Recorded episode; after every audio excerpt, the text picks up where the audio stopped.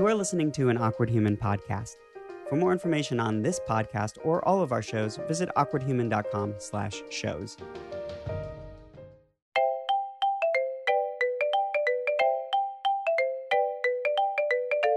Ooh, child, things are gonna get nerdier. Welcome back to another episode of Interview with a Comic Book Nerd. I am your host, Richard Cardenas. That's me. Hey, everyone. Well, oh, the dog is bugging, but I don't know. I guess that's a great way to start off the show. Uh, anyway, we're here. How's everyone doing? I'm doing pretty good. Uh, let's see. I first of all have to apologize to everyone. Um, I know that this is pretty much a week late. Uh, sorry.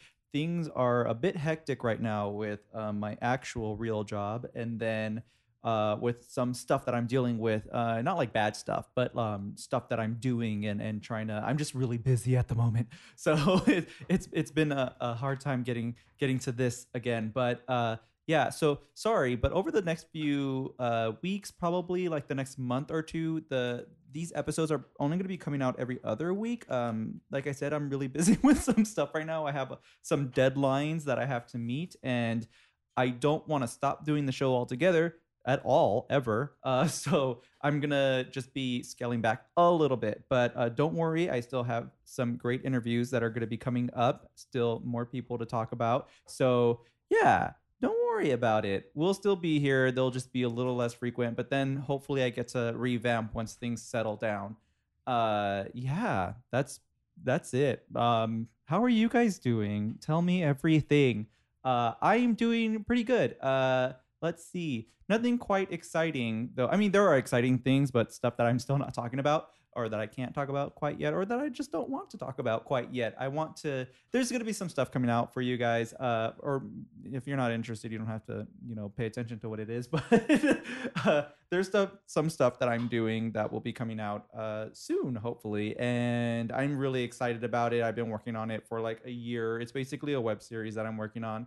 Um I've been working on it for quite a quite a while and I think it's about time that it it stops being worked on and is just given to the world already because enough is enough. but yeah, so anyway, welcome to the show. I don't have any any big updates for you guys as far as what I'm doing, what I'm up to. There is a recommendation that I have that I'm very excited to share, but that's going to be at the end as always. I'm not going to tease it this time. Uh, I'm not going to tell you what it is this time at the top of the show. Sometimes I do that, but whatever. You know, uh, it's okay. anyway, uh, let's get into the recap. Yay! So uh, I noticed that I had been doing a lot of recent stuff, and so this time I'm gonna do. I'm gonna go back a little bit again. Um, I did. I went back what like once or twice or something, but we're gonna go back to the 80s. Uh, and this is gonna be New Mutants. Yay! This is New Mutants number three.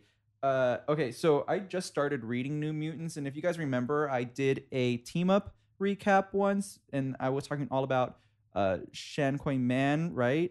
Uh, so this is New Mutants. She's on this team. They're a new book, uh, and yeah, so let's get into it. Uh, this is written by Chris Claremont, pencils by Bob McLeod, inks by Mike Gustovich, colors by Glynis Wine Ween, uh, and letters by Tom Orzechowski. I hope that's how you pronounce that. Uh, yeah. All right. So let's get into. It. I'm sorry. I'm like my my voice is going in and out and in and out, right? Because I'm moving around a little too much. I, I'm like hyper for whatever reason. I think it's because it's like the first time I get to be back in a while. But anyway, uh, let's get into the recap. All right. So this one's going to be a little longer since they're all new characters I haven't really talked too much about. So yay. Uh, we open up with Danielle Moonstar, aka Mirage. I don't know if she's going by Mirage at this point, but uh, I think it's Psyche. I think is what she's going by at this point. But her official name is going to be a Mirage in the future, uh, which is what everyone's going to know her as. So anyway, Danielle Moonstar, aka Mirage. Uh, she can conjure up images of people's greatest fears or desires. Uh, that's her mutant ability. She's a mutant. So uh, she's awoken by thunder one night, and she looks out the window and sees like a toothy ass creature outside, and she flips out. So she grabs this big knife that she hides under her pillow, you know, just in case. and well, you know, sometimes you're scared of the things that might go bump in the night. So you keep a huge knife under your pillow. Who hasn't been there? Well, anyway, she thinks she uh she thinks to herself that the creature looks a little bit like the creature that attacked her when she was in the danger room unsupervised. Uh this happened like the last issue, I think issue number two or number one, I don't remember. I think it's number two though. Yeah, we're only on number three. So in issue number two, she gets trapped in the danger room. She's trying to like do exercises by herself, and she accidentally gets trapped in there, and it kind of goes wild. Uh, so anyway, it, there's this creature that showed up in there that looks like the creature that's outside her window right now. So she goes and she checks the window, but the creature's gone, and she begins to think that maybe she's like somehow using her own powers on herself when suddenly the creature comes out of the shadows and attacks her. Like it's just inside her room. Like no windows were open, no doors were open. It's just in her room now. So yeah, it attacks her. She stabs it with a knife and like runs from it, thinking she's thinking of the other mutants. Uh, that are in the house, and she sees mental images of them all dead, and she tries to make an escape, but the creature grabs her and turns into a bear. Uh, this terrifies her because her parents were killed by a bear. Um, she screams, and in comes Rob, uh, Roberto da Costa, which uh, wakes her from a dream. So apparently, she was dreaming. Um, so Roberto is a mutant that uses. This is weird for me to explain. Uh, he he uses the power of the sun to like turn into this dark matter flying flame thing person thing. I don't really know. Uh, but he's really strong when he's in that form, and his code name is Sunspot. Uh, so he and the rest of the residents surround her as she explains what's happened to her, but they all tell her that she was just dreaming. Professor X tells her to go back to sleep, and they all leave. And then she discovers her bloodied ass knife in her bed, and she's like, mm, okay, maybe not so much a dream. So she gets up so she can go show the professor, but she overhears she overhears him talking to Moira MacTaggert. She's this Scottish scientist that specializes in mutants. She's a human but helps the professor a bunch. So the professor is telling Moira that he thinks Danielle's got some mental issues and doesn't know what to do. Danielle, of course, is distraught by this and starts to question her own sanity. Moira, on the other hand, uh, she's on the line. She basically shuts him down, calling it like quote unquote unadulterated rubbish.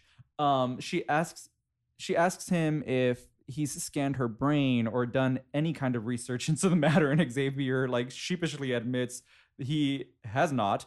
And uh, Moira basically tells him not to bother her again until he's done his job. So praise it be to Moira MacTaggert for not putting up with Xavier's bullshit. Um, Sean Cassidy, aka Banshee, his code name gives his power away. Uh, he screams. Um, he's with Moira, and they start talking about getting married and having children. There's something about Moira's son who was killed because he was evil. They called him Proteus. I don't really know what's going on with that, um, but that happened a while ago, I guess. Uh, peop- uh, also, apparently, Charles and and Moira were in love at some point, and he has a child, but not with her. Someone somewhere only she knows. Um, but it's not hers, and he doesn't know about the child. I don't know.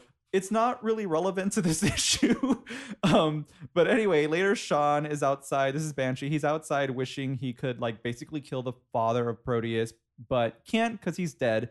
I don't know if Proteus was the result of rape or if the father was just abusive, maybe both. Anyway, Sean comes across Illyana Rasputin, aka Magic, aka Colossus's little sister, who just came out of limbo, which is sort of like hell, but not. She was trapped there for five years, training under an alternate version of Storm, and she learned how to use magic along with her mutant ability to create teleportation discs uh, time didn't really move outside of limbo, so she aged five years in the blink of an eye to the rest of the X Men. Anyway, now she's here with Sean and Moira for whatever reason. Uh, I guess because the other mutants are off in space dealing with the Shi'ar, maybe. Um, but that's not important to this issue either. Uh, now we are back at the X Mansion, and Danielle is skinny dipping. Xi'an Coy Manh, aka Karma, who I recapped in the uh, in the origin I recapped her origin in the episode that I did, episode number seven. That's with the New York Picture Company guys. Um, so anyway, they have a talk, and Danielle confides in her that the professor thinks she's crazy and that weird things are happening, and she thinks Xavier is involved, maybe. We cut to Sam Guthrie, aka Cannonball, in the danger room. He's like a human rocket. He becomes a projectile that is nearly invulnerable in rocket state. So, right now, Charles Xavier is trying to train him to maneuver from side to side while this, like, while he's in this um, rocket state. He can't, as of yet, move around like he can only go straight forward um so yeah after training we see sam shaving the bathroom he blacks out and when he comes to there's a note on the mirror written in shaving cream that says meet us in the boathouse so he rushes out realizing that shan took control of him to write the message he is understandably very upset about this in the boathouse we have all the kids and they're discussing the weird stuff that's been happening with danny Sam yells about how if the professor thinks Danny's crazy, maybe she is. That's unfair. Um, he opens the door to the outside and it looks as if they're no longer at the school. They're like on the moon or something. They assume it's an, it's an illusion and Danny leads them down some underground tunnels that she says should lead back to the mansion because apparently she just like wanders around the mansion into like different rooms all the time and she goes into these unknown tunnels all the time even though she's technically not supposed to be able to but that's that's okay um she's leading them back to the mansion so yay um while underneath they run into the creature that's been attacking danny turns out it's a brood alien thing they call them the brood uh these things tend to bother the X-Men a lot. they use humans the way xenomorphs do. If you know what a xenomorph is, it's from the alien movies, you know, facehuggers and stuff. They impregnate the human bodies and then they become brood as well. The kids with mental ability abilities can't seem to fight it off, so it's up to the kids with the physical abilities and they successfully run the brood away.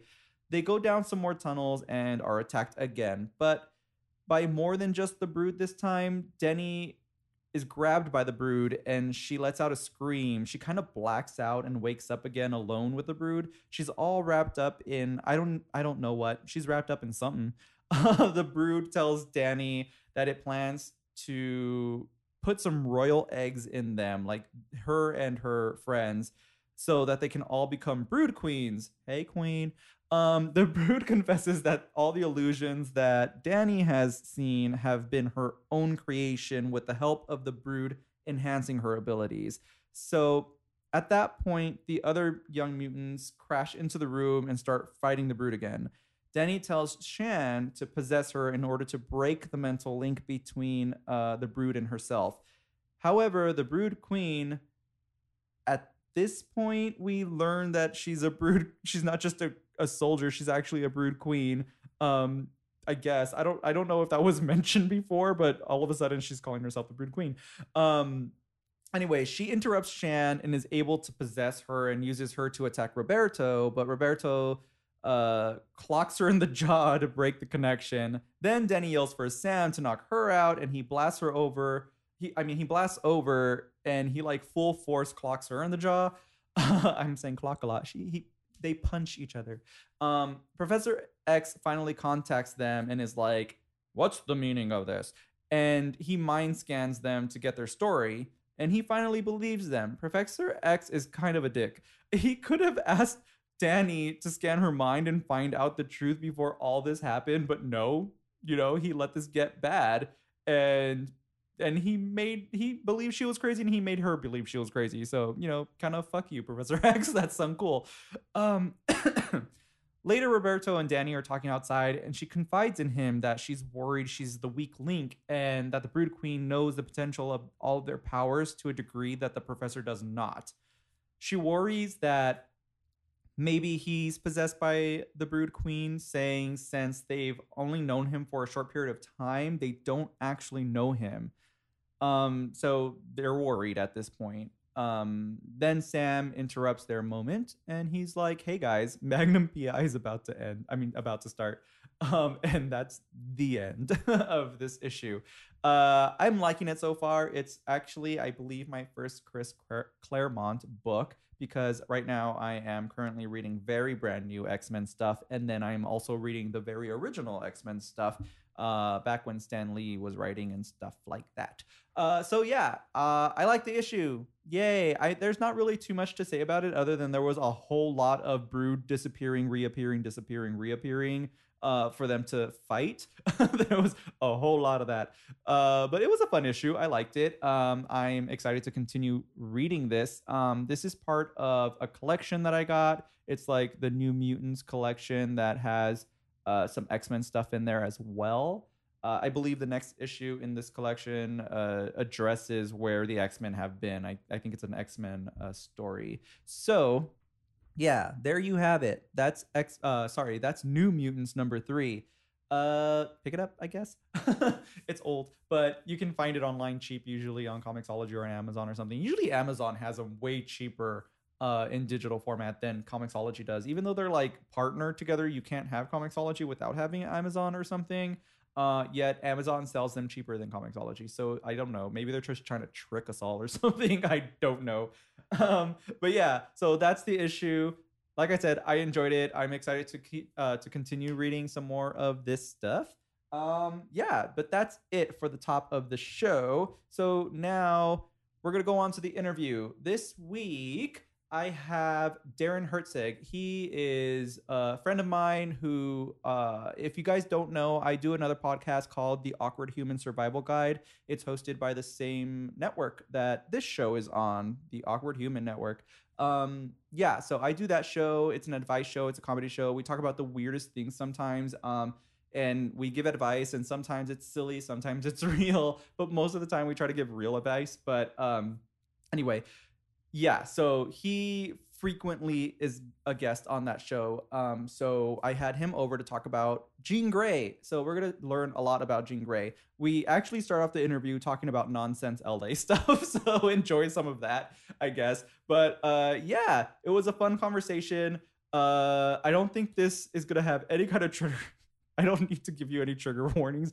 If you know who this guy is, you know that sometimes that's appropriate. But um, for the most part, we keep it quite clean. Um, but but it gets ridiculous. He's a fun guy. I uh, I really enjoy him. This is Darren Herczeg with the Phoenix. Um, I mean that's fine. I know it's fine. I know it's fine. Don't get me wrong. I like vegan food. Have you? If you want to try a really good uh, vegetarian restaurant, actually, uh, Uh-huh. have you been to Elf? Elf. Uh, yeah, it's by E it's, L F. ELF. It's by it's the people. I don't know if you've ever been to Dune, but it's Yes. it's Mediterranean. No, I haven't actually. it's all vegetarian, and it's next. I think it's next door to like Mohawk Bend, Oh, like that. You know, Yeah, I know where Mohawk close Bend to where you guys used to live. yeah. And it's it's really good. The only disgusting thing is there's a lot of like white men with dreadlocks. but other than that, you mean beautiful thing? yeah, yeah. I mean, it's a, it's a little pricey, and I don't, I don't know who knows if Adam would like it because his tastes are Uh, so, and it's so vegan fickle. Mediterranean. It's vegetarian, Vegetarian so there is cheese and Okay. yogurt and stuff like that. But it's Oh, well, we both love Mediterranean. it's so- okay. Well, then you guys, I'm i mean, shocked. is it like Le Petit Greek? it's better than Le Petit. Greek. Oh, okay, then we would like it. Yeah. I love Le Petit Greek. Try Elf. I think you would like it because, like, sometimes Andy will convince me to eat vegetarian, and I do Oh. it. And I'm so sick of like, sorry, I have like an itchy eye. I'm so sick of cafe gratitude, like you would not believe. I I'm not a fan, but we're on the show now, so we'll just go Hmm. ahead and get into it. Um, So as I was, as I was, sa- wait, have we been recording? yeah, we were recording. Oh, thanks for suckering me. thanks for suckering me. But as I was saying, um, yeah, I, I just felt like I'm I know enough I know quite a bit about Emma Frost, but then you get into her like sisters and her brother, and I'm like, okay, I can tell you their names, but that's about it. So okay. Jean Grey. Jean Grey, yeah. So let me let me tell. Oh, everyone, Hi. welcome to the show. Uh, this is Darren Herczeg on. Uh, he's gonna be talking about Jean Grey. Ooh, another mutant. Yeah, but le- I just want to be specific. Not the teenage hussy. Not who was- time displaced? Not horrible time displaced Jean Grey. I was going to save that one till later to tell you how I feel about the current situation, which Uh-huh. let's just say I'm not happy. But Okay. I'll, I'll I'll get into more details why later. Okay, no, that's fine. Mhm. Um, I okay. So here's what I know about Jean Grey, uh, which is like obviously she's one of the most popular Phoenix hosts that Sure. we know of. I think she's the most popular Phoenix host. yes. Uh, yeah. I, that's fair. It yes. always wants her. Uh-huh. We'll talk, I guess we'll talk about that coming up. And then uh she's like Scott's lover, you know, part-time lover.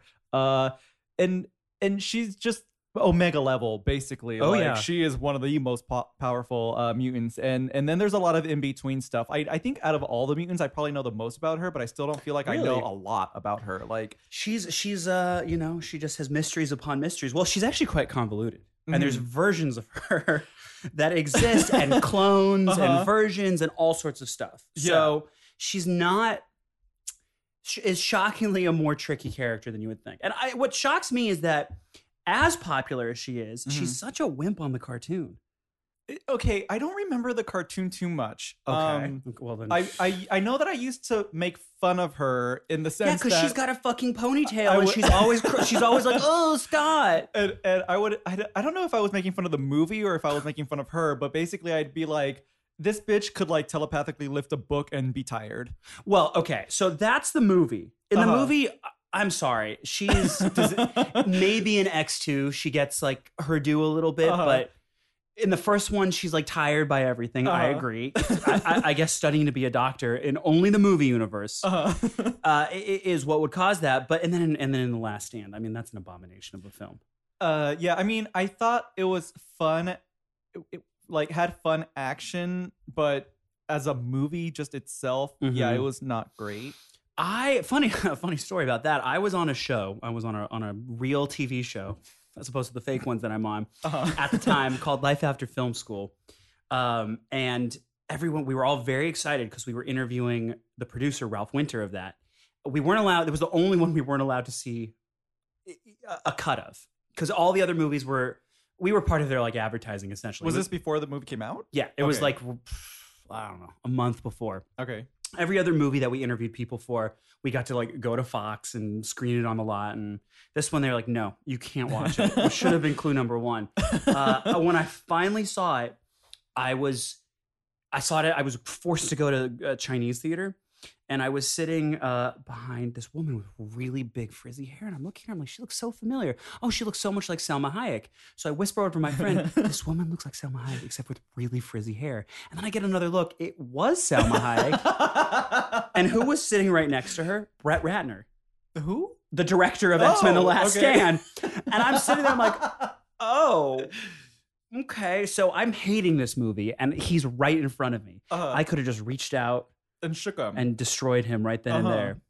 Didn't. Like- Couldn't. Did, like- wouldn't. Obviously, I'm not a, a, a murderer Why or a did I think that Bryan Singer did he only do X one and two? he did well two, and then Well, then four, the and then four and that, five. right? Oh, five and six, right? Yeah, because four is technically first class. Yeah, so five and six. Yeah, because what happened was he went to go direct uh, Superman, Mm. and Marvel was like, or Fox Marvel at the time, it was yeah, Right. it's complicated.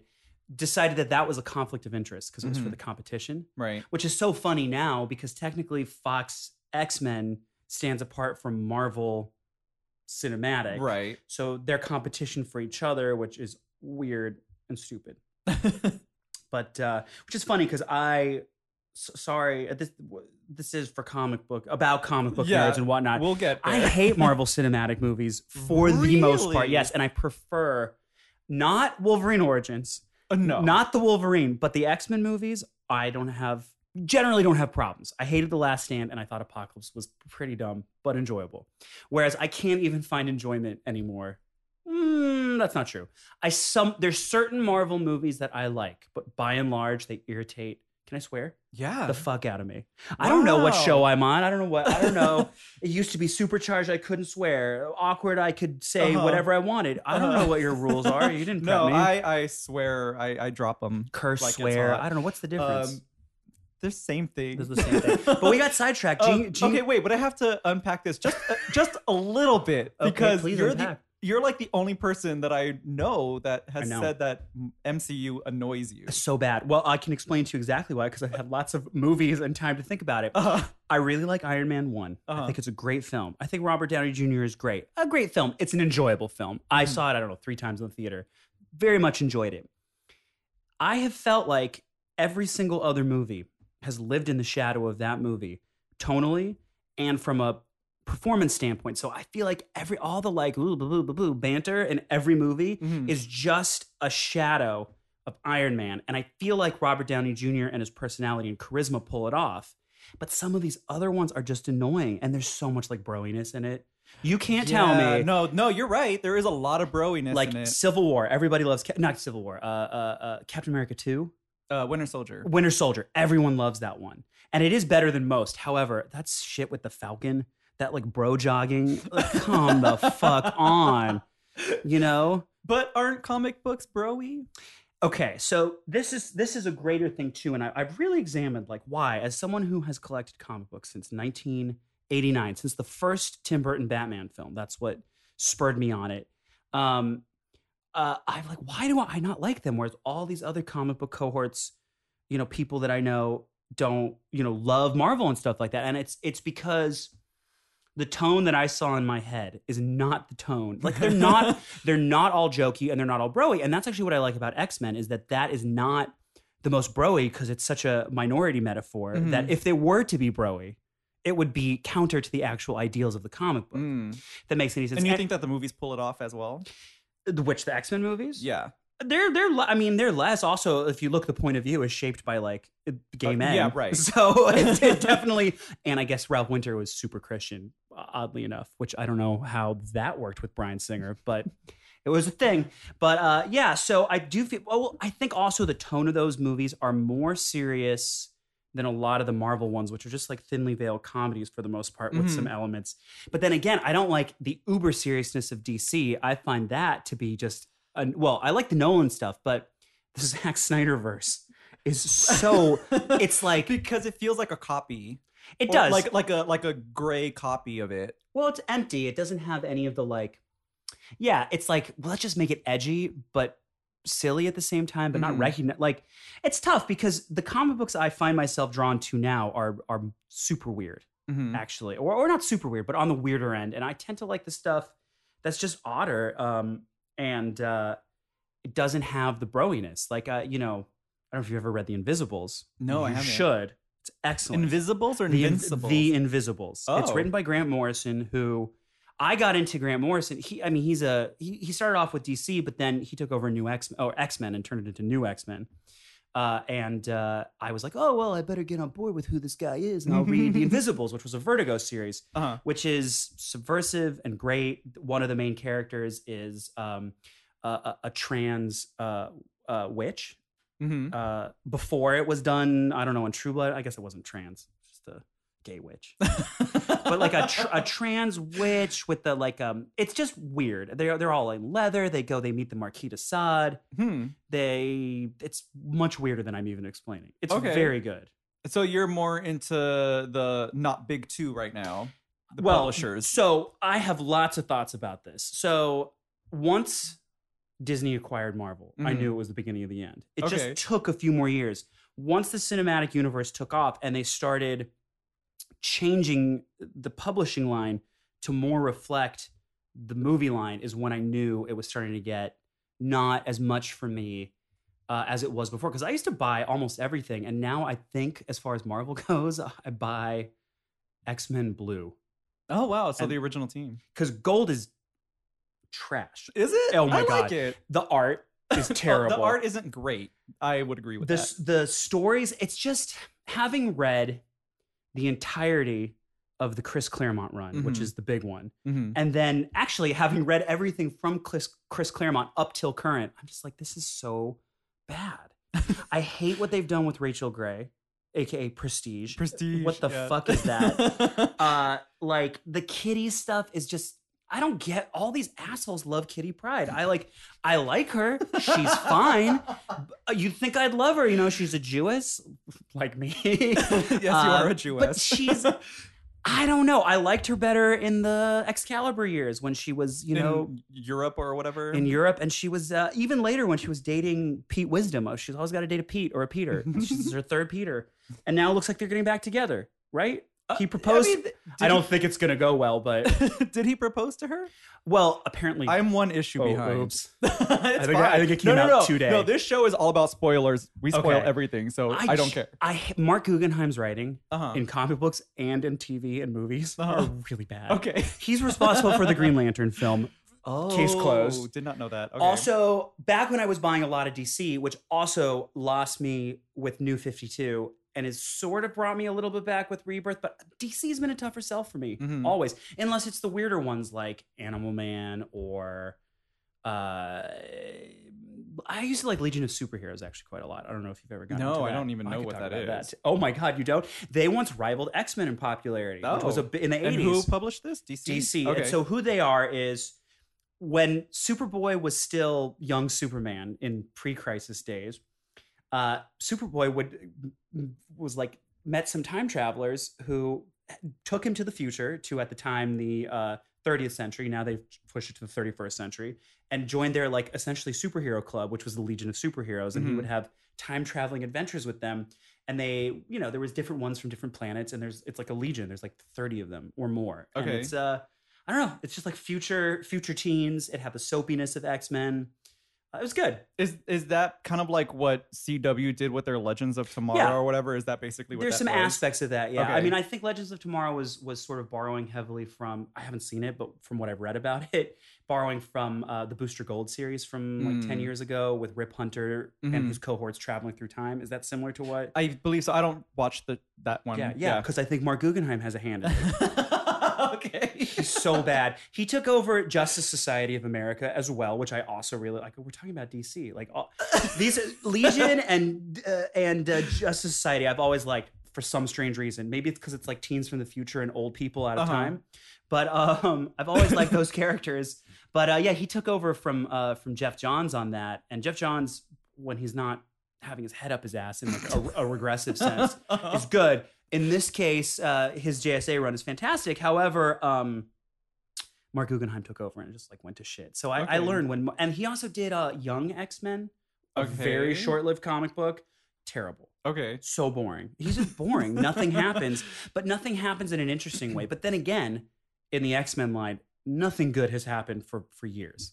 No, like just story wise or good to the characters. It's been spinning its wheels. Okay. No, I'm, I'm fine with nothing good happening to the characters. That's what you're in it for, right? right. The wheels have just been spinning i would say since oh since like 2002 Oh wow. it's been a long time Okay. Yeah, because right now what I'm basically reading is the very original run of X Men, like the Mm. Stan Lee stuff, oh god um, why and the Dick Acker and all that. Um, I, I was he doing? No, I don't think he was doing. He was doing um uh Avengers. Uh, well anyway, uh, Yeah. yeah, I'm because for whatever reason I want to know like the origin and stuff like Sure. that, and so I think I'm on issue like fifty something of the. oh you're almost through it because i Yeah. think it ends at like 90 something Uh, it, I think it ends because they do like reprints or whatever, Right, and then they just like continue in the yeah. 60s well are Um, you going to track down John Byrne's the hidden years x-men the hidden years What is that? so in the oh, reprint is that is that like before before uh, giant size? before giant size Okay. in, in the part where there were the reprints like that whole Uh-huh, section i don't know if it's supposed to be any good or not but I I don't know, but it got uh, it got if I get it, I'll I will. It was canceled during a time when there was a regime change when Joe Quesada took over as editor in chief and like decided like we're not going to do any of that really esoteric continuity stuff. Mhm. So that was one of the casualties. I heard good things. I've actually never read it, so Yeah, no, I I I think I probably will if it is like part of a trade that I happen to pick Yeah. up. Then definitely I will. well, but I've like, kind of avoided those early Stan Lee issues. I mean, I've read the first one and I've read like a couple here and there, but I think I've avoided it because really nothing really happens. nothing really happens. It's pretty generic. The characters don't have all that much development. Uh-huh. Professor X is a total asshole. um, yeah. But then once once Giant Size happens and then Chris Claremont takes over, it's essentially one story for 18 years, Mhm. which he really didn't get to finish telling, sadly. Was did he leave the comic or he was, was he like essentially removed? he was pretty much ousted. So what happened was in early like in early 90s, I think cuz I'm pretty sure 91 was when they launched the second series. But Jim Lee became the artist on the title and it like the sales went through the roof and because of that the editor of X-Men was like, "Well, we're going to side with the start siding with the artist," and they started. The artists started getting more plotting, uh, Mm. m- more responsible for the plot, and they would like change his stories and stuff like that. And after years of essentially, after 18 years of helming the ship, uh, he just was like, "I don't have to put up with this," and so he left. wow. So he launched the first three issues of the new series, and then that was that. Wow, that sucks. okay. Well, um, let's just go right into Jean Well, Grey now. That's a, quite quite a preamble.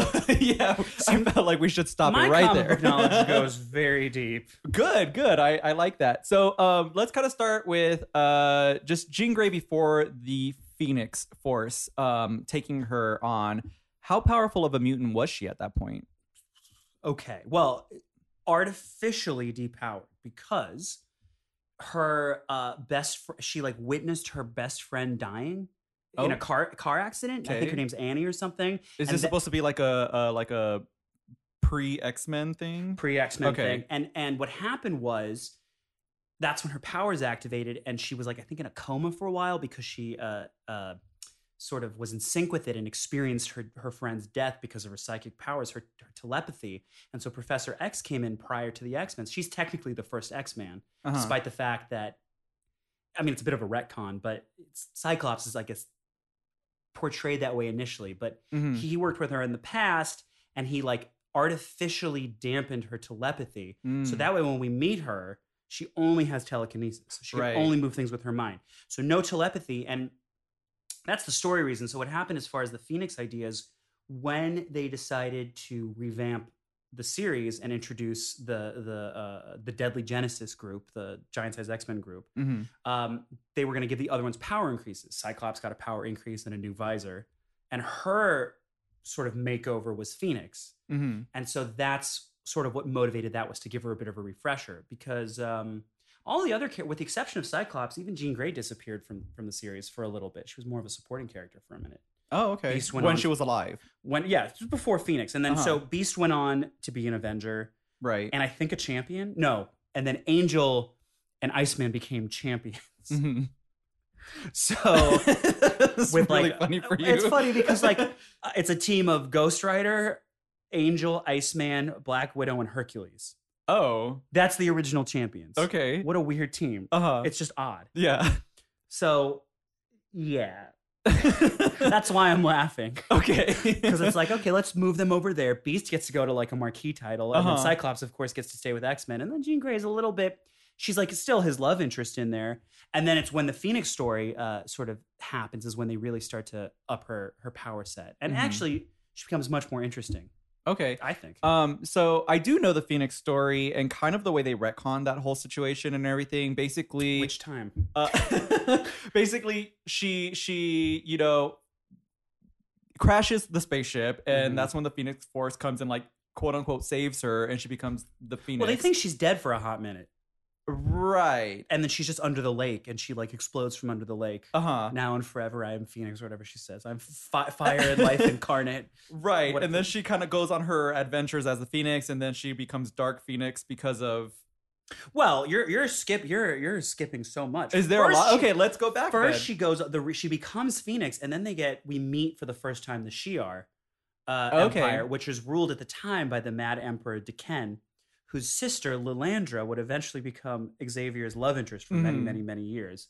Um, and it's there's a I haven't read the story in a while, but from what I recall, there's the M'Kraan crystal, which is like the gateway of reality, whatever, and he's trying to use it to control more, and then essentially Jean as Phoenix manages to like bring them all into the crystal, and I think she imprisons D'Ken in the crystal, Okay. uh, and then saves everybody with her newfound cosmic powers. And it's this time where her powers really take a, a, a much larger, um, a huge increase, a huge increase to cosmic levels. And so after that happens, I believe she leaves the team.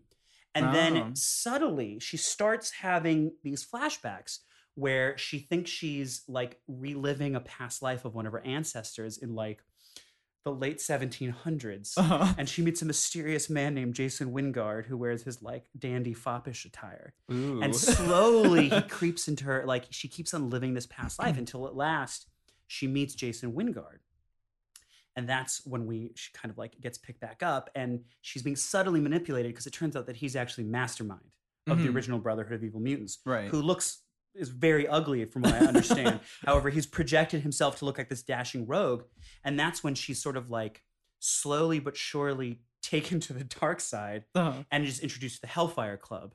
Wh- One of my favorite set of my, my probably my favorite set of villains because how could you go wrong with S and M secret mutants bent on world domination. S S and M Elite.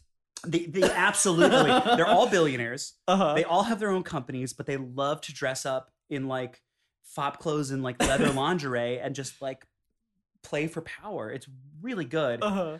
Um, that's see, that's it's of course this ties into my my my love of Emma Frost as well because her Uh-huh. character is quite great, especially the way in later years she becomes like a fo- like a foil or an adversary for for Jean Grey. But anyhow, our, our first meeting with her and is, is at this time with the Hellfire Club. Now, I actually heard a theory about how the original White Queen, Emma Frost, is not actually Emma Frost. Do you believe that or not? What's the theory? well, because apparently Phoenix kills her or something like put like dumps an entire building on her or something like that. she she well they have a psychic battle and she doesn't emerge it's essentially uh uh she like fries her mind Uh-huh. but emma has demonstrated that her mind can be fried and her body can be killed okay. because she's died a few times Oh, okay.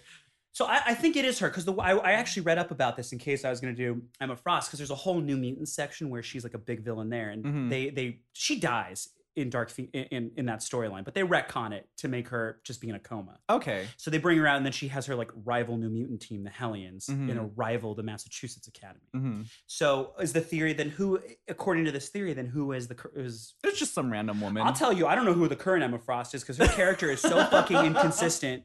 Uh, uh, with the way that she like went insane because a man died, that is not the manipulative white queen that I know. Sorry. Scott so much. Oh my god, who the f- why? He's awful. What- One of the okay, actually, I was thinking about this today because I was like, oh, okay, why does Emma love Scott? That's weird. But like, then uh, Jean Grey loves Scott, and then uh, who else loved Scott? That was also like, Psy- oh, Psylocke apparently had a thing Oh with my Scott. god, yeah. She well, they, there was teasing that that she was like she was trying to steal her him from Jean. Uh huh. Um, they because they decided to put them on separate teams for So like, some reason. why do like people psionic like Scott?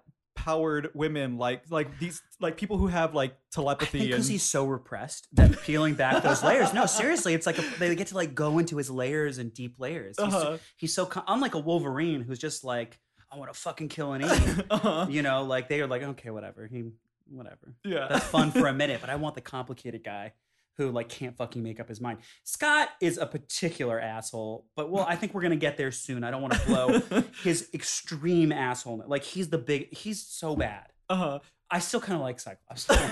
that said, uh, what's it? Uh, I don't like original Cyclops. I much prefer his younger version because I feel like his younger version knows what his older version is Yeah, supposed to be, yeah, and he's sure. like, I don't want to be that, but I'm still kind of that. I, I will say I do like young Cyclops more than I like young Jean. Oh, uh, I'll I'll get to my young Jean. I'm saving it. I feel like we should go chronologically. um, yeah, her. so let's okay. So she discovers that this is Mastermind who's really doing all the stuff to. Well, to then one. So she gets she gets turned into the Black Queen of the Hellfire Club. Uh-huh. She she dons the leather. She what put- happens to the old Black Queen? There was no Black Queen at the time. Oh, So yeah, there was only the Black King and the White Queen, Mm. and there was no Black Queen. I think there was a like a Gray Rook or a Black Bishop. There, there was a White King, which is Pierce, Donald Pierce, who becomes a cy- uh, a cyborg Reaver guy, and then Harry Leland, who I think. he- I don't even know who he is. I think he's. A, I think he's a bishop. I think he's the Black Bishop. Anyhow, the Black Queen Selene only gets introduced much, much not much later, but a, a fair amount later. So I guess with the White Queen in a coma, the Black Queen takes over Mm, her mhm. her position. So at that time, there is no Black Queen. So Jean becomes the Black Queen. She puts on the leather cord, the black leather corset. She gets her whip and everything, and she turns against the X Men and tortures them. And then this, but she becomes too powerful. She knows what's going on. She exposes Jason Wyngarde for being mastermind, and he, she like essentially destroys his mind and Mm. sends him like because he wants to like control this power. So he she essentially exposes him to the full breadth of the Phoenix power, and he loses his mind. Mhm. Then that in turn makes her lose her mind. Then she becomes Dark Phoenix. Okay. She can't tell. And uh, they try sorts of things to dampen her, but ultimately she recovers her sanity on the moon.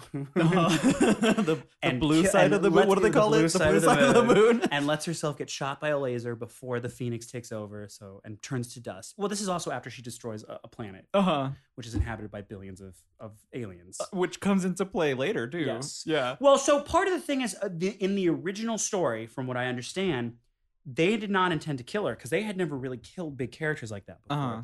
The intention was they would somehow like bring her back to life. It's the way they did it on the cartoon actually, where they used their like life forces to revive her. But the editor in chief, Jim Shooter at the time, said she's just killed eight billion people.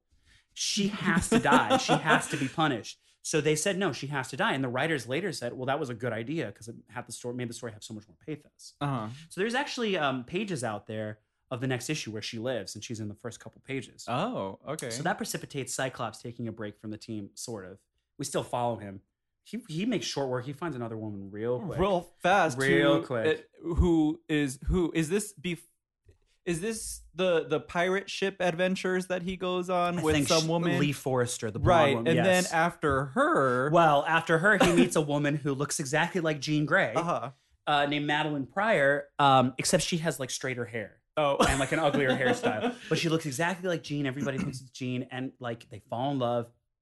They get married. uh-huh Um, and then they go off, and he leaves once more. When well, he doesn't leave just yet.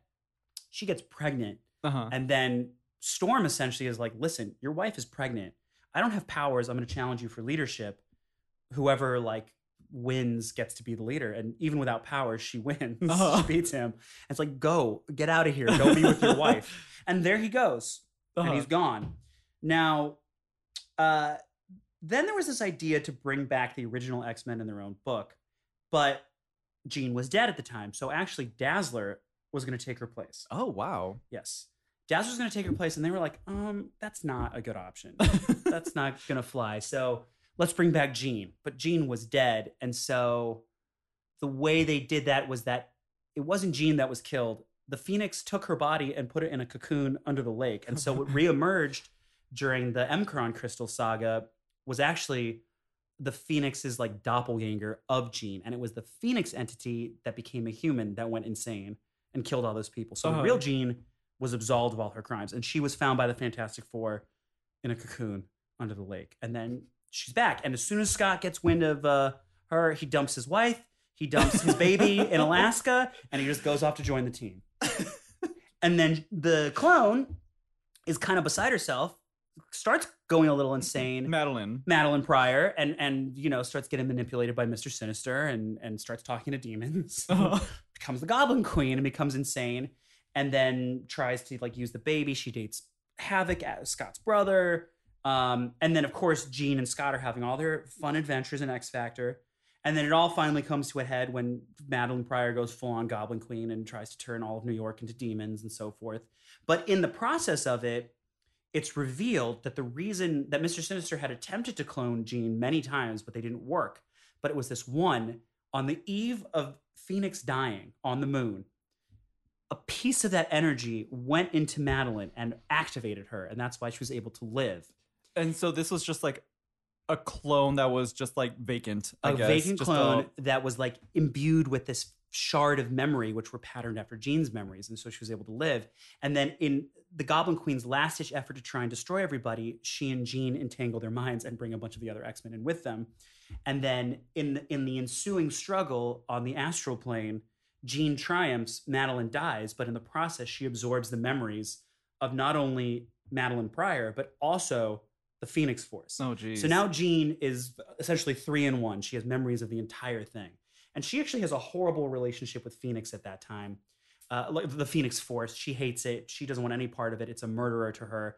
Now, we skipped over a section where when Jean was off in X Factor, uh, Chris Claremont was adamant he didn't want to bring Jean back. He said, She's dead. Let's do something different. His notion was to bring into continuity her alternate future daughter, Rachel uh-huh. Who was from the Days of Future Past um, uh, storyline, which supposedly was supposed to have been destroyed in that storyline, but apparently didn't. They didn't really succeed. And she comes back, doesn't reveal to anybody yet that she's Scott and Jean's daughter from an alternate timeline. And when she finds out that Jean at the time is dead, when she actually, ser- actually, because I don't think, yeah, Jean hadn't come back yet. She wasn't an X Factor yet, so she was still dead. And so she is like, I'm in the wrong past because my mother is dead hmm and um, dead before she was supposed to die.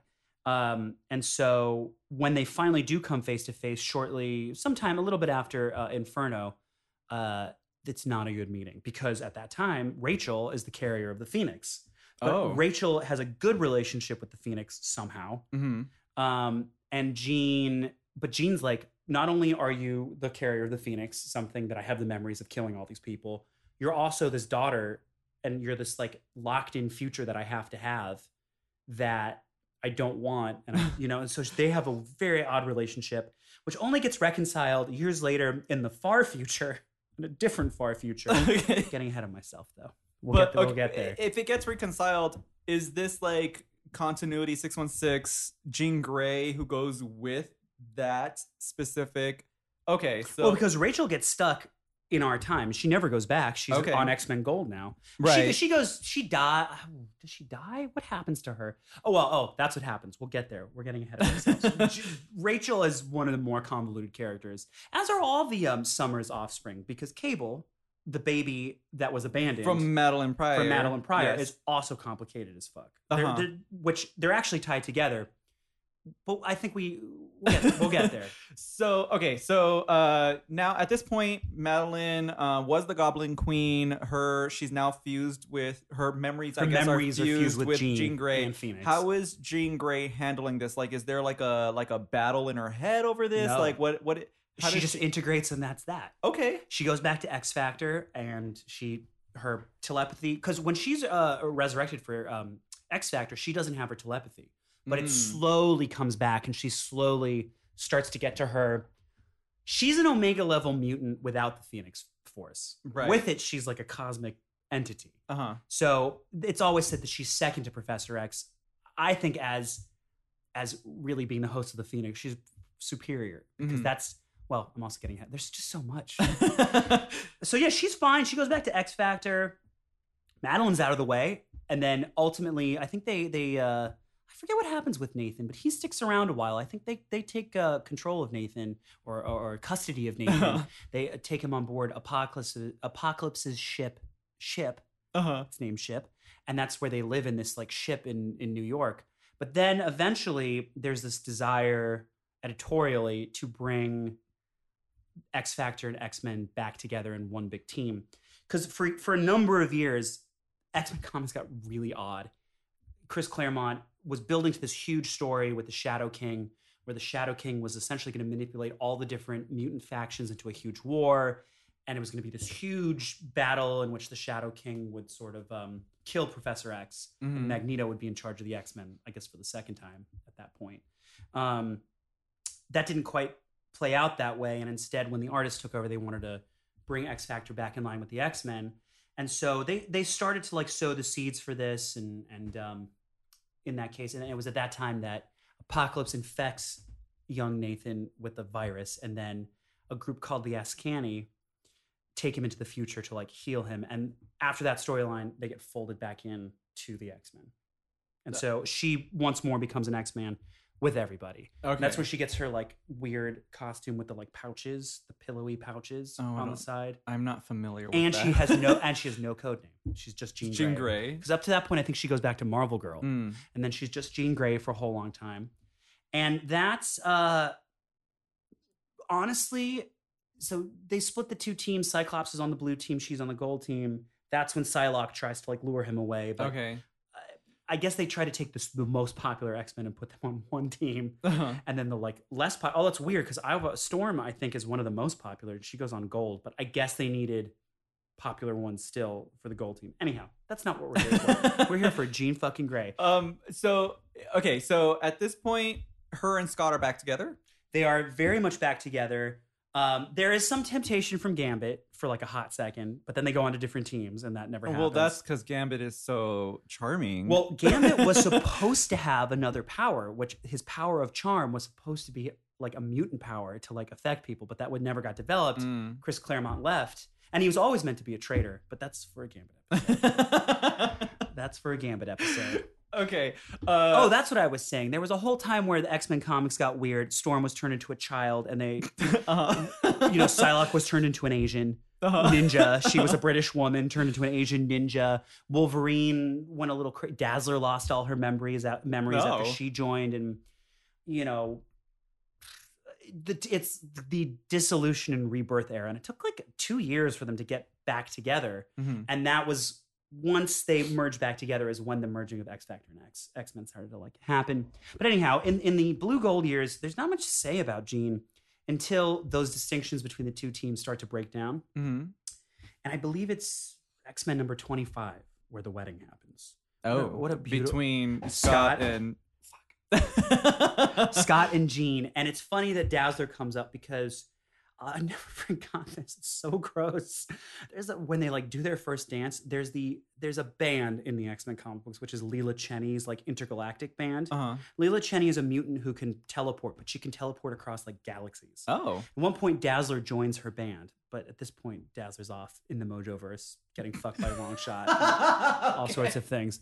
Um, but uh, they play the song they dance to at the wedding is "One" by U2. Oh. Yes, and then at one point she wants to dance with Charles, and Charles, she's like, "Well, I can't. I'm in my wheelchair." And she's she's like, we don't need that. And she makes him levitate. And she's like, but gee, not everybody knows we're mutants. She's like, for one day, I don't care, or something like that. And then they go off on their honeymoon. And it's at their honeymoon where things get interesting because their minds get shunted into the far, far, far future Mm. where they become red and she becomes red and he Cyclops, I forget what his name is, where they have to raise Nathan The who was sent into the future. And it turns out the Askani was founded by the mother Askani, who is actually Rachel, Oh. who in her Excalibur years is shunted through time in order to resurrect Captain Britain. And it's in that far, far future that she brings, she, with the remainder of her Phoenix Force, which left her a long time ago, but the traces remain, she brings their psyches into the future to raise Nathan. So okay, is this just their minds into like two completely Just their different minds. bodies? Their bodies are on the some beach. okay. like on a honeymoon. and and yeah, they're the bodies. Um, uh, yeah, it's the bodies look exactly like them. okay. It's I think it's called The Adventures of Cyclops and Phoenix, and it is in this series where Rachel is dying in the far, far future, and she says, "I want you to take the name of Phoenix to remember me." And that's where Jean finally makes peace, Mm, despite the fact that she doesn't have the Phoenix Force anymore. Starts going by Phoenix again. okay. Um, yeah. So she has another child, sort of Cable, which she kind of. I mean, if she has the memories of Madelyne Pryor, and she has the same body, Uh, yeah, same DNA and it's all that. really. I mean, it's complicated. Yeah, she just didn't have to go through childbirth. Now Rachel doesn't really die. Okay. She eventually, because that timeline gets overwritten, and she comes back and rescued by Cable in a later date, which is why we get to see her once more. Okay. Anyhow, I just think I, I put a bow on that one. Uh, but yeah, so then um, Jean and and and Cyclops are are happily wedded for many years, and uh, you know, not not really much happens after Adventures of Cyclops and Phoenix until the whole you know like the team starts to shift again, and then she st- th- there was an intention, I believe, from the writers who took over after Scott Lobdell to actually make her the Phoenix again, but that doesn't happen. She goes off, and then there's a six month gap. And in that, well, in the in storyline, Mhm. Chris Claremont comes back to the comic books. When he comes back, they move everything ahead six months. And there's been some weird power switch. Cyclops is dead at this point Oh. because Apocalypse, there's a storyline about 12 mutants who are going to save mutants and blah, blah, blah. Turns out it's like a, a fake prophecy, something with Apocalypse. Anyhow, Apocalypse is grooming a clone of Cable from an alternate timeline Uh huh. to be the new host for to be uh, the new host for Apocalypse's like spirit and mind. mm. But Cyclops jumps in the way and he becomes the new host, and then he gets killed. Oh. And then With six, quotes killed. killed. Six months later, he's still dead, and Psylocke and Jean have switched powers. Oh. So now Psylocke only is telekinetic, where she never was telekinetic before. Mm. And Jean is only telepathic, but she started wearing red and yellow like Dark Phoenix. And when she's on the astral plane, she manifests a phoenix thing over her eye. Okay. So something is building, but then Chris Claremont's taken off of the titles before any of that can happen. Uh huh. Turns out Cy- Cyclops is alive, but that whole storyline is dropped because then they fire Chris Claremont and they bring in Grant Morrison, who does a pretty major revamp of stuff. The way he gets. So what? Are they, okay. Uh, sorry to stop you there. But, no, no, I know. I um, just dumped a whole thing. so is that uh, this is a question not just for x-men but is that something that's common that like if, if an artist or a, a, a writer or somebody is dropped that they would just like drop the story as well and then just like start anew It doesn't happen as much anymore. They th- usually they'll like take a couple issues to just tie up any loose ends. uh-huh but there's many, many, many, many stories that have like even amongst like even Chris Claremont in his run, when the X Men go through uh, uh, this thing called the Siege Perilous and are reborn into new lives, Mhm. which starts the whole dissolution and rebirth. Part of it, oh it's not then, is it? It's before that. They fight this thing called the Adversary and they die. But Roma, who is essentially like the daughter of Merlin, Uh-huh. who's this intergalactic goddess type woman, resurrects them because she's so inspired by their heroism. And as part of their resurrection, they don't show up on any electronic recording devices. Mm. And people think they're like dead. Um, Uh-huh. So, in fact, Jean thought they were all dead and they only meet again in, in Inferno. Anyhow, that's neither here nor there. But that storyline's dropped. They Uh-huh. can show up on, they show up on, I think Chris Claremont drops it eventually. So, like, that's one example. But many times when a new writer comes in, if it's just not something they're interested in, they just cut it. And Grant Morrison, he was brought in specifically to simplify, as I'm sure Mm. from what I've described. Because after Claremont leaves, there's just a bunch of years where it pretty much spins its wheels. And the franchise doesn't really progress all that much. It's kind of like in a holding position. uh-huh I, I would say. And the stories just feel like a lot of retread. I mean, there's a lot of apocalypse stuff, but other than that, it's just it's very like spinning wheels. Whereas in Claremont's, there's a lot of change going. I mean, there team changes, members come and go, that kind of thing.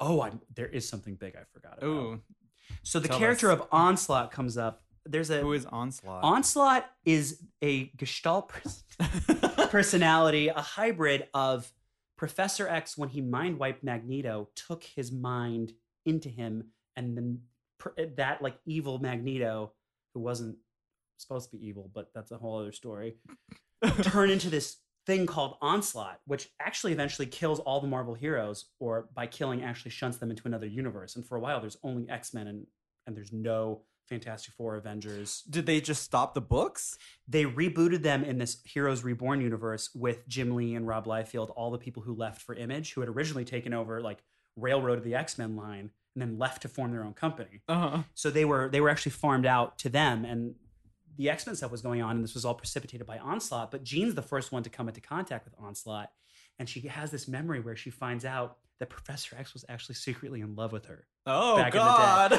which is everyone's reaction. And it's a quote taken from an early X Men issue where Professor X says something about Jean, who I love the most. And it's Onslaught revealing to Jean this before we know that Onslaught is really Charles perverted by Magneto. uh-huh.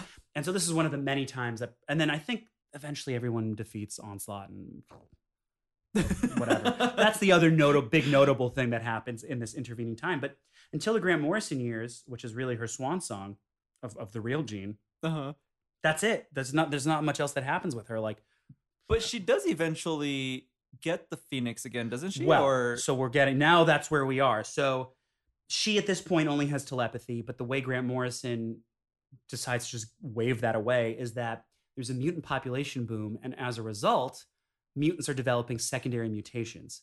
And her secondary mutation is that she has her telekinesis back. But it turns out her real power isn't that she's telepathic and telekinetic. Her mutant power is to be a vessel for the Phoenix. oh, for Um, her.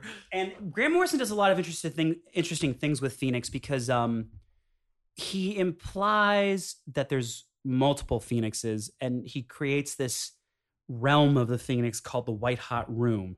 And so in in the storyline, she slowly starts to reconnect with the Phoenix power, um, and in that whole thing, there's some issues with Scott because he's still dealing with having been possessed by Apocalypse. And that's when Emma comes in and she's a sex therapist. And like um, literally a sex yeah, therapist. she's a sex. The Grant Morrison adds that she's, in addition to giving her diamond form, adds that she's a sex therapist because he changes all sorts of things. He makes the Hellfire Club a strip club uh, Beautiful. and a- and that kind of thing. And like so, Jean, uh, Scott and and Emma start to have a psychic affair, which Jean discovers, and that's where the wedding starts to go. You know, things start to go south, and then in the, in the process of that, she's tempted by a character named Phantom X, Mm. which is a great character. Anyhow, she starts to manifest the phoenix, and then the Shi'ar come to say, "Well, we need to kill you now because you have the phoenix inside of you," and, and you know because they hate the phoenix, and or they no, they they leave the planet. That's what they do. They say, "We're not having any more contact." Professor X is essentially that's the end of his relationship with Lilandra, Empress of the Shi'ar, whom he lived with for like hundred issues, and we didn't see him for a while. Um, but that's of course another story. Uh, and um, uh, so Jean starts to manifest uh, the Phoenix again, but it's slowly, slowly, slowly until it turns out through a whole machination that Magneto, who we thought was dead when Genosha was destroyed, is masquerading as this other character named Zorn. He reveals who he is, somehow tricks Wolverine and Jean to be on asteroid M heading for the sun, and they're about to crash into the sun.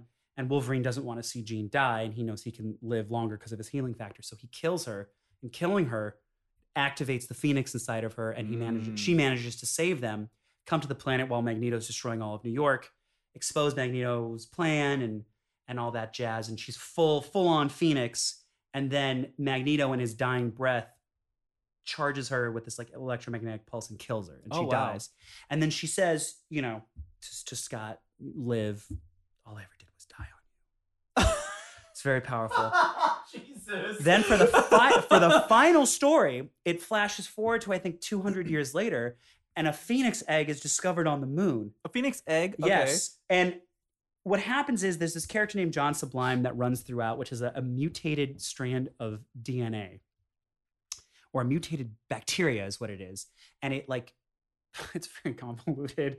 Through this drug called mutant growth growth hormone manages to possess Beast, who becomes like the Dark Beast Mm-hmm. evil beast. And he finds the egg and the only x-men living still are wolverine cassandra nova who's professor x's evil twin sister rehabilitated a giant sentinel uh, not some other characters. And and and phoenix again is kind of like dark phoenix in this sense. And then wolverine you know confronts her and she comes to her senses and then ends up destroying that entire universe because the phoenix like agency in the white hot room like sent her to do this because not only is she a phoenix she's a phoenix she's a white phoenix of the crown whatever the eh, fuck so that she's means like she's like an uber royalty. phoenix. she's like an uber phoenix and then she goes and it's a loop where she from the future sends the message back for scott to live because scott had to choose between emma and jean and she's essentially saying pick emma and live your life. Don't you know fret Uh-huh. over me. And then jean doesn't really die. She's essentially in an egg on the moon. Only to be resurrected in the future and she's back in the white hot room. Uh, uh, okay. is she like time wise, like in that theory, is she on the moon right now i think as an egg? if we were to take that she is in an egg right now on the moon okay. always the moon always the moon for, Uh, for it phoenix always goes people back to the moon. Now, there's another storyline that comes up. There was a, a storyline called Phoenix End Song, in which, in a half crazed state, she comes out of the white hot room, but then it goes right back in it. Okay. Um. Wow. Uh. We are getting close to time, but I wanted to touch on some stuff. we talked a lot. Uh. It's very uh, so convoluted. it- I don't know how to it condense is. like 50 years of continuity. I, I do have a few questions uh, before we end. Um, I want to know the Phoenix Force is like this entity, this cosmic Mhm. entity. Can it be killed? well, it was, even though it's coming back. It likes it likes possessing redheads, but sometimes men too. But Okay. usually redheaded women. Uh, a character named Hope came around, who everybody thought was actually going to be Jean, but it was just a character named Hope, who's supposed to be this vessel for the Phoenix. And then Scarlet Witch, much like she said, "No more mutants," says, "No more Phoenix," and that Mm. kills the Phoenix. But now the Phoenix is coming back again. Mhm. Okay. All right. Well, that's fair. Well, and this was in a big storyline in which the Phoenix did come back and ended up possessing, was supposed to possess Hope. It didn't. It possessed Cyclops, Emma Frost, Colossus, Magik, and Namor. Uh huh. And that's actually where Jean, the real Jean, makes her final appearance. Where after Scott kills Professor X and goes insane and bec- becomes like Dark Scott Phoenix, Uh huh. she calls him an idiot. From the she White House- back, she calls him an idiot She from calls the back White Hot just to Ri- call him an like, Sky, idiot, an and then she's like, "Okay, bye." Yeah, pretty much, pretty much. nice. So it can be killed, but then it all. But the phoenix is the whole point is that it always rises from Mhm. the ashes. Okay, I mean that. Yeah, that's perfect poetry. There you go. Um, and then I wanted to ask you uh, quickly. Right now, young time displaced Jean Oh, Grey God. is kind of like battling whether or not she wants to be Right. possessed by the Phoenix, and uh, or like she fears that the Phoenix is coming for her, and she's trying to find out a way to like fight it off. Mm-hmm. And so I uh, I think one of her most recent issues, she's like off training with Thor to like figure That's out why I that's why I can't read it. What the fuck does Thor have to do with it? because she like wants to fight the Phoenix Force or something. I hope she Like, fucking loses and gets burned to a crisp. The thing that confuses me is that she learns how to use like psionic weapons, I guess, out Mhm. of this this training session with Sure. him, which is weird because why didn't she go to like uh, Psylocke to do that? But anyway, has uh has Jean Grey ever done something like that where she uses like a psionic weapon? No, not really. She Okay. doesn't usually. That's more of a, a, a Psylocke thing. Right. Yeah, she doesn't usually manifest weapons, although new Jean met an alternate future Jean who was never possessed by the Phoenix, Oh. who has extra powers that 616 Jean never had. This current Jean is actually an alternate universe Jean. It was revealed. right. They recently revealed that. They recently revealed that she's not really past Jean. She's a different Jean. uh huh. Which she's, but like also, I hate, I just, she's so plucky. I hate her hairstyle. I don't like her new when before she got her own Yes. series before af- Much better. before uh IVX or whatever like her hair look was perfect and I loved her I at still like the, yes, and I agree with you. I was really into it, and then the what a what a difference a haircut can do. now she's just some like plucky bitch. I don't, I do not like her.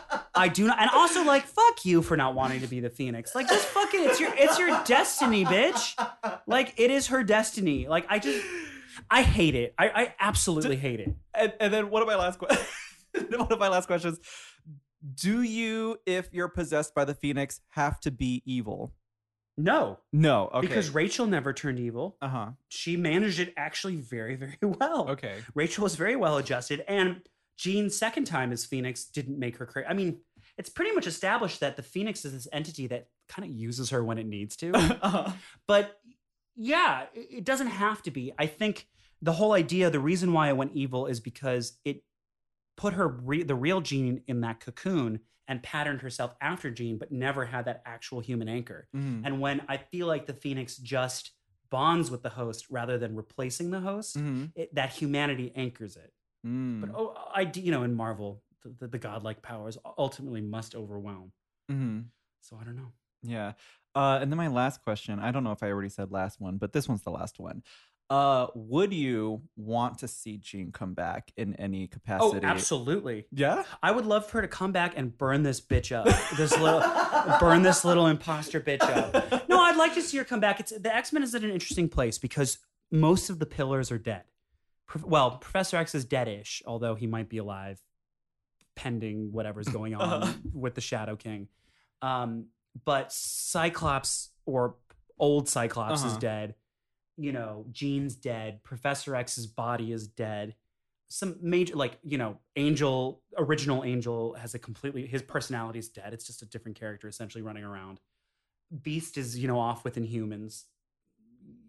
The rest of them are behaving like Marc Guggenheim characters. So you know, it's just like it's at a weird time where where most of the pillars are are dead or insane or Uh-huh. evil. Wolverine is dead, the real Wolverine. uh huh. You know, it's a whole fucking story. Don't even get me started. You know how many different Wolver- there's Lady Wolverine, Clone Wolverine. There's alternate timeline Son Wolverine. There's my favorite bisexual Son Wolverine. Uh huh. Um, and then there's Old Man. It's like, come on, it's like the Superman family, except edgier with claws. I don't know, but um, but yes, I would like to see that come back. I think and the a- clone has a clone.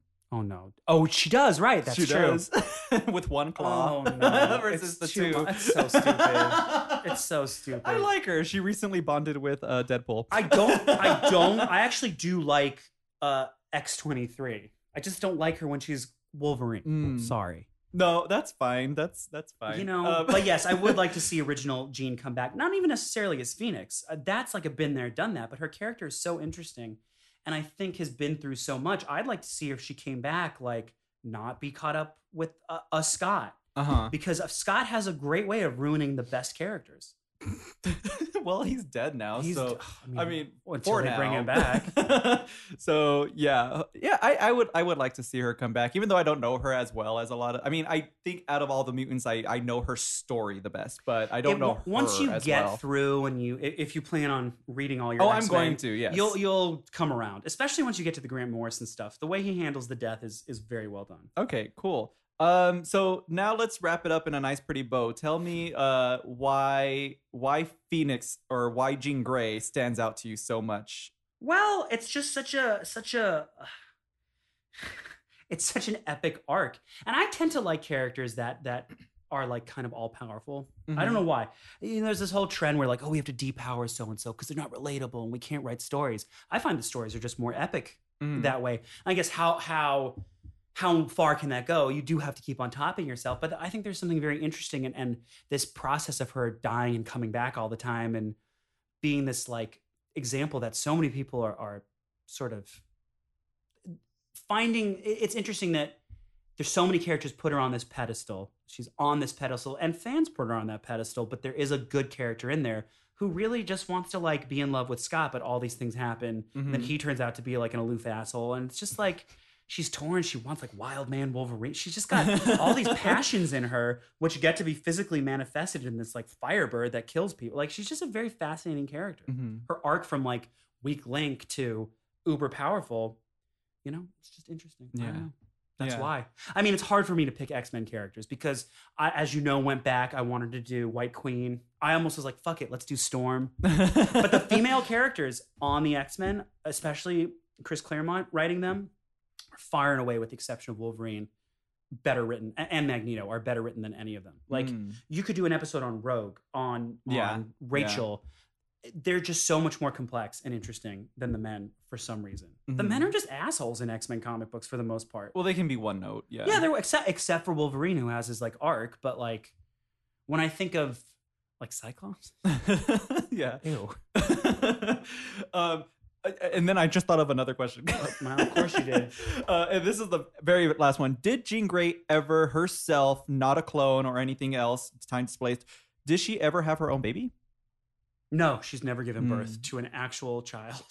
Would you want to see that? Would I want to see? Well, yeah, I, I I would love it if like maybe while she was dying in, in the in the going into the sun that maybe like Wolverine fucked her, and that the baby is like born in this cosmic incubator in the white hot room. So when she finally reemerges, she's like pregnant Mhm. and she's got this like almost Christ like mega phoenix baby. Uh-huh. Don't you think that would be good? That that would probably be really. I mean, it would be a very a, what a story if like Wolverine while she was dying fucked her, but like Uh-huh. maybe his animal his animal instincts kicked in, you know, his animal instincts kicked in. He's like, ah, I gotta I gotta have this bitch, and then he like fucks her as the sun. You know, they she's dying and they're burning and they're fucking and she's getting pregnant. How good that would actually be good. Marvel, especially under the Disney regime, would never allow it, but one can dream. Oh, Goodness. Oh wow. Okay. Do you want anyone to follow you anywhere or check out what you're doing anywhere on social media or anything Oh, yes, like that? They, you could. Uh, really, the best place is Instagram at Darren Corp. Uh, you may not find pretty much any comic book related stuff, except for maybe this amazing classic X Men T-shirt Uh-huh. I'm wearing is there. But you can find uh, through there, and also on YouTube, you can check out my Darren Corp channel. So unfortunately, there's not much comic book related stuff there. but it is very comic book inspired. I have to say, my writing style is very influenced by Chris Claremont. Nice. He uses huge words that I had never learned before then and and and there's just something about the like the way he does it that I has continues to inspire me. So there we go. Nice. Maybe inadvertently. well, thank you so much for doing my show. Thank you for having me. So that was Darren Herczeg. Yay! Thank you, Darren. Um, that was a fun interview. I really enjoyed that one. Um, I have a lot of fun with him. He is a silly guy. Anyway, so yeah, all his social media and everything will be in the show notes, uh, or not the show notes, on the guest page, because that's where he'll be. But if you go to the show notes, then his face will link to his guest page. Um, all right. So now it's time for the recommendations. Okay, there isn't many. There's one. Uh, it's it's a it's a game uh, that I finally finished. I started last year in November, and I finally finished because I finally got back into it. It's an RPG. It's called Child of Light. This game is very beautiful. Um, it's it, it was a little bit hard for me to get to. Oh, it's developed by Ubisoft uh, Montreal. Uh, it was a little hard for me to get into because it was so different. It's an RPG, uh, and it's like a side scroller RPG. Um, but the art is beautiful. I absolutely love the art, um, and the music is great. And this is actually composed by an artist from Montreal. Um, I'm gonna butcher the pronunciation, but it's uh, Cœur de Pirate, um, or Cœur de Cœur, Cœur de Pirate. it's basically Pirate Heart, but uh, she's an artist in Montreal or out of Montreal, and uh, I think this is the first thing that she's ever composed herself, like a video game or a movie or anything. Like she's never done it before, and that's the dog squeaking away.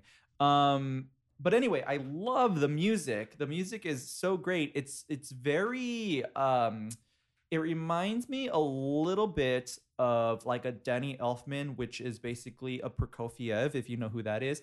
Um, it reminds me a little bit of that, uh, except maybe even more. Actually, not more, but it, it it's like a it's that, but like a children's fairy tale version of that. Uh, because Danny Elfman sometimes makes music that is uh, a bit, it is fairy tale ish, but it's a bit more fantastical. And I feel like what she composed was was more within the feel of what this game was and what the fairy tale of it was. It's appropriate, it's great, and I really enjoyed it. Um, so I went and got the music.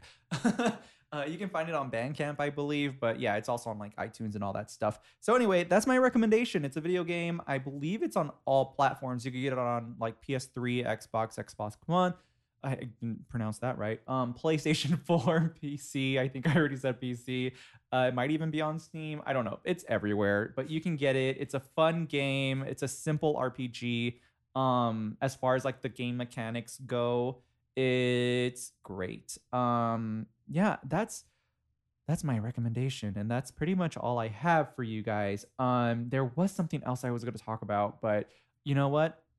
let's just make it done already because we are already past an hour and 20 minutes and you guys are probably so sick of hearing my voice but not before we get into the logistics of being a listener yay um, go on itunes. Oh we're on google play now. I thought we were on everything before and apparently we were not. Um, but we are now on everything. So so so so tell all your friends. Um but go on itunes go on everything. Give me some ratings. Give me some reviews. That helps this show get out there to more people like you. We can create a community here you guys. Remember i always invite you to to comment on the episodes to tweet at me. I'm at le richard c that's my personal twitter account you guys. Le richard c. Um but the the show itself is interview a comic nerd.